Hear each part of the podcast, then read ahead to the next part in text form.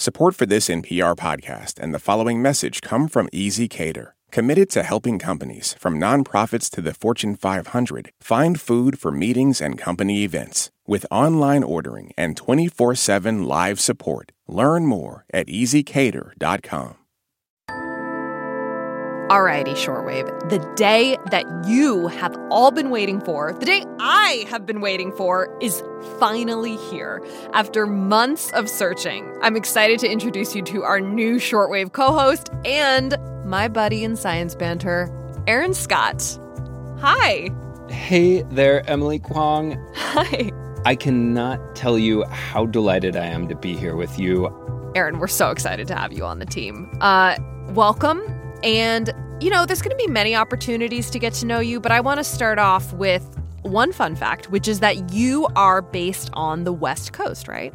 I am indeed. I'm in Portland, Oregon. I've been here on and off since I was a kid because, frankly, it's a hard place to leave. I get it. And you're saying we can't tempt you to NPR headquarters in Washington, D.C. Emily, um, let's just say that when I hear someone say Washington, I think of the state.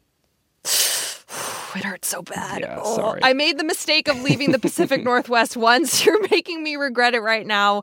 Uh, what have you been doing out in Oregon?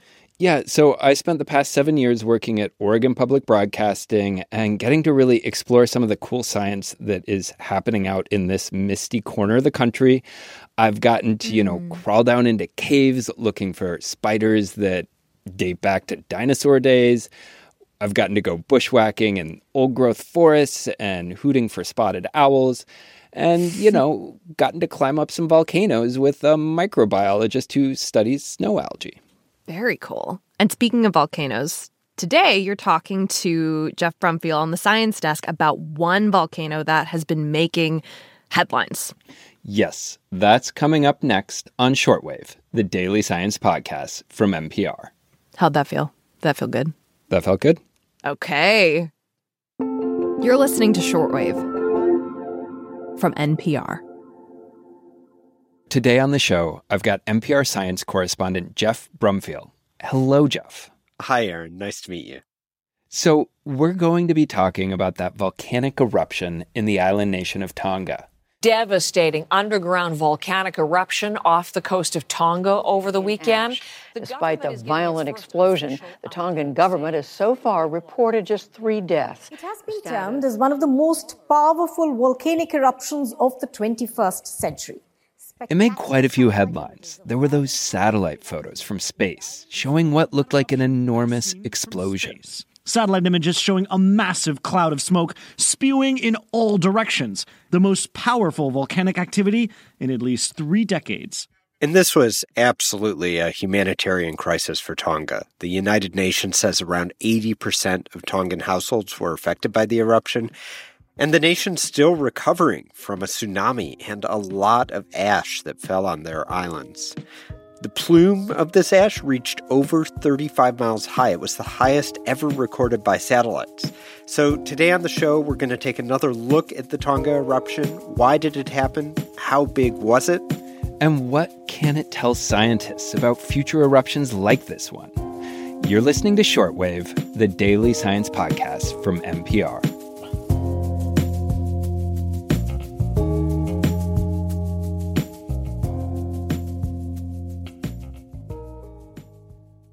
This message comes from NPR sponsor Comcast Business. Is it possible to get business internet you can really rely on? It is with Comcast Business, keeping businesses of all kinds up and running with a network powered by 99.9% reliability. Plus, advanced security to help outsmart threats to your data, and 24 7 customer support to help anytime. With Comcast Business, reliable business internet isn't just possible, it's happening. Restrictions apply, actual speeds vary.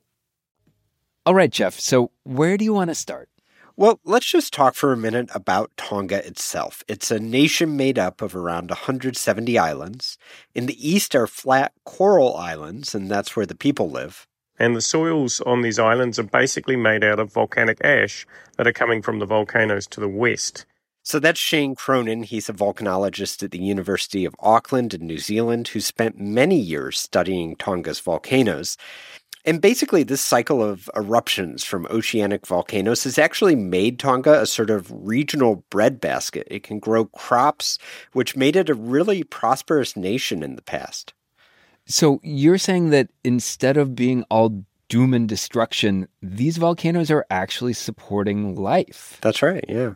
So, how does this volcano, this particular one, fit into all that? Well, this one's known as the Hunga volcano. It's actually a huge underwater volcano about 40 miles north of Tonga's capital island. And in 2015, a section of it burst out of the ocean and created some new land.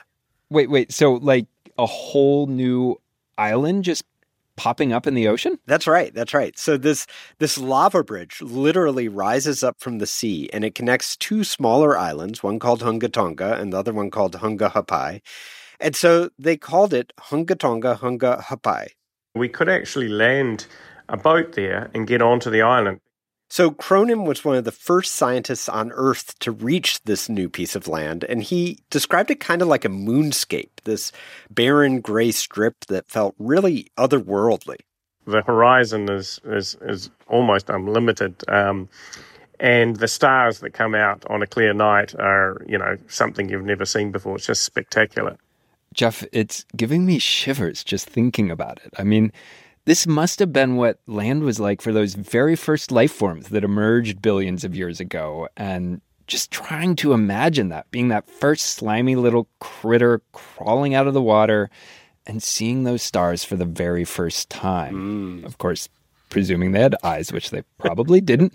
But at the at the same time, it is just some rock in an ocean full of rock. So why was everyone interested in this island? You know, the truth is actually new land just doesn't pop up onto the earth all that often. There's a handful of volcanic islands like this that get made all over the world, and they're normally fragile little outposts of ash and pumice. Most of these islands wash away in six months. So that's Jim Garvin. He's the chief scientist at NASA's Goddard Space Flight Center in Maryland. And these islands have come and gone before in the past, but what makes the era we live in different is that there are satellites and radars and just all sorts of instruments that can be used to see one when it pops up and then study it in real time. And if you're wondering why NASA is interested in this one little volcanic cone in the middle of the Pacific, well, they have their own reasons as well, because it turns out it might provide some clues about other parts of the solar system. There's always been a connection of these kinds of volcanoes to Mars, where short lived shallow seas and oceans have been, uh, what should I say, hypothesized, partially proven. And we see fields of small cones that remind us of Hunga Tonga and others um, in areas like Nepenthes and other places on Mars. I love it. So, so you're saying this somewhat rare little island can teach us something about Mars, which means that people are monitoring it closely, watching it with satellites, and so, when then did they start to notice trouble? Well, the current story of the volcano really starts in December of last year, a few weeks before the big eruption. So there's a lot more volcanic activity, uh, eruptions and gas and steam and stuff like that. But there was also something different happening than what had happened there in the past. The island itself sort of started to radically shift. It produced a whole new island footprint the, the plumbing system under the underwater changed. So that giant volcanic cone, which was kind of the main feature of the island, looked like a mountain, it disappears from the north side, and this new cone pops up on the south side of the island. And then in January, things really get going. So there's bigger eruptions, explosions that can be heard far away in Tonga's capital. Not that any of that's super unusual. I mean, remember, Tonga is truly a volcanic nation, the locals have heard this stuff for centuries. But then comes the afternoon of January 15th. Eruption starts at four minutes past five. And this time things get wild. We have a big explosion and an earthquake at about quarter past five. The U.S. Geological Survey puts that earthquake at 5.8 magnitude. It triggers a tsunami warning. And then, really intriguingly, about 10 minutes later, we have an incredible explosion. So that's what it sounded like on an island in Fiji that's over 250 miles away from the volcano. Wow. Wow. I, I remember that day so clearly, Geoff. Just staring at those satellite photos, it looked like an enormous bomb had gone off. Do we know how big the explosion was? Well, uh, yeah. I mean, after uh, it happened, I did spend some time trying to figure that out. And one of the people I spoke to was the Comprehensive Test Ban Treaty Organization. So, this is a group that monitors for actually nuclear weapons tests all over the world. And they told me this was the biggest thing their network had ever picked up in 20 years or so of operation. Even detectors in Antarctica recorded the signal. Now, other scientists I spoke to, they said this was almost certainly as big or bigger than the largest nuclear bomb ever tested, and that was the Soviet Union's Tsar Bomba, which went off in 1961. Oh my. So so volcanoes erupt, Geoff, but do they normally explode like nuclear bombs? No, fortunately they do not. So how then does a volcano become a bomb? Well, I mean, to be honest with you, these scientists still aren't entirely sure, but Cronin is starting to piece together a theory. So he works with the Tonga Geological Services, and they've sent him volcanic ash from this eruption. And we're seeking clues in those ash samples, you know, what went on during, during that uh, explosive eruption period. It turns out the samples are actually yielding some pretty good hints. So, first of all, the magma, or the liquid rock inside the volcano, was filled with tiny star shaped crystals. Now, crystals aren't all that unusual because when magma reaches the surface, it can crystallize, it can kind of freeze, literally. But what was different here is that these crystals are really, really tiny, and that means the magma was still hot and fresh from deep beneath the earth. And that means the magma that drove this explosion rose very, very quickly. Cronin told me it came from miles below the Earth in a matter of just minutes. I'm trying to imagine that. Tons of liquid rock moving that fast, and I can't. I mean, it's we, we normally think of like magma as oozing, not flowing like a fire hydrant or shooting like some rocket through the earth. So tell me how how does that happen? Yeah, uh, it all comes down to pressure, basically. So if you think of the top of a volcano as a cork on a champagne bottle, the magma's kind of like the bubbly. It's just really dying to burst out. But if we're going with the champagne metaphor, that implies that something popped the cork. That's right. Remember that earthquake that preceded the really big explosion? Mm-hmm. So it turns out Cronin thinks that was actually an undersea landslide where an entire flank of the volcano's rim crashed down onto the ocean floor. That would also explain why we've had some damage, for example, to the to the undersea cables uh, east of the volcano. And the landslide might have triggered the tsunami that hit some of the islands as well. And so when that part of the rim fell away, then the magma below shot up?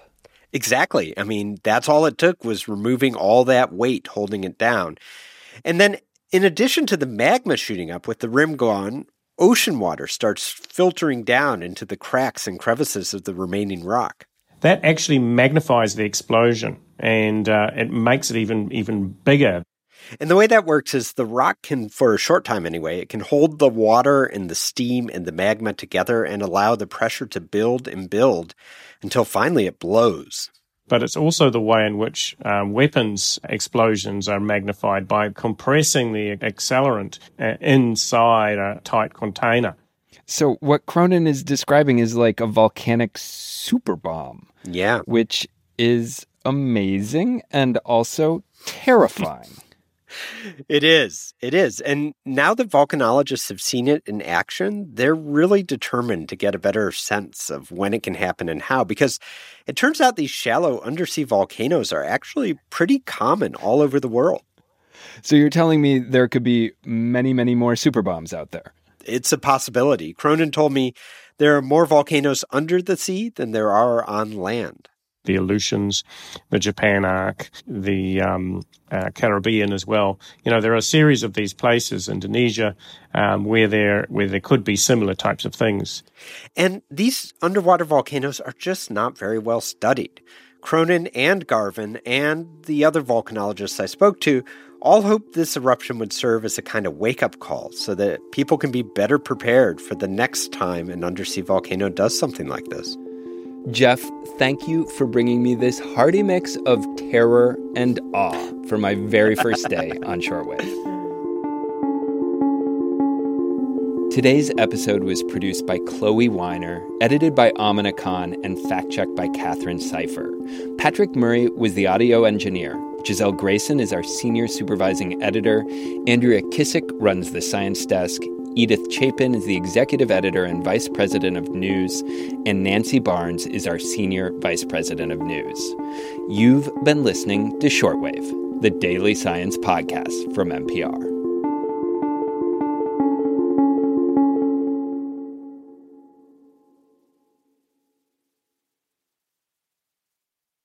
This message comes from NPR sponsor ShipBob. Brands partner with ShipBob to scale from zero to a multi-million dollar company. Need global fulfillment centers and real-time inventory data? Get a free quote at shipbob.com. ShipBob. At this year's Oscars, Oppenheimer took home the award for Best Picture. Emma Stone and Robert Downey Jr. also picked up wins, and Ryan Gosling brought the Kenergy. For a recap of all the highlights, listen to the Pop Culture Happy Hour podcast from NPR. How does AI even work? Where does creativity come from? What's the secret to living longer? TED Radio Hour explores the biggest questions with some of the world's greatest thinkers. They will surprise, challenge, and even change you. Listen to NPR's TED Radio Hour wherever you get your podcasts.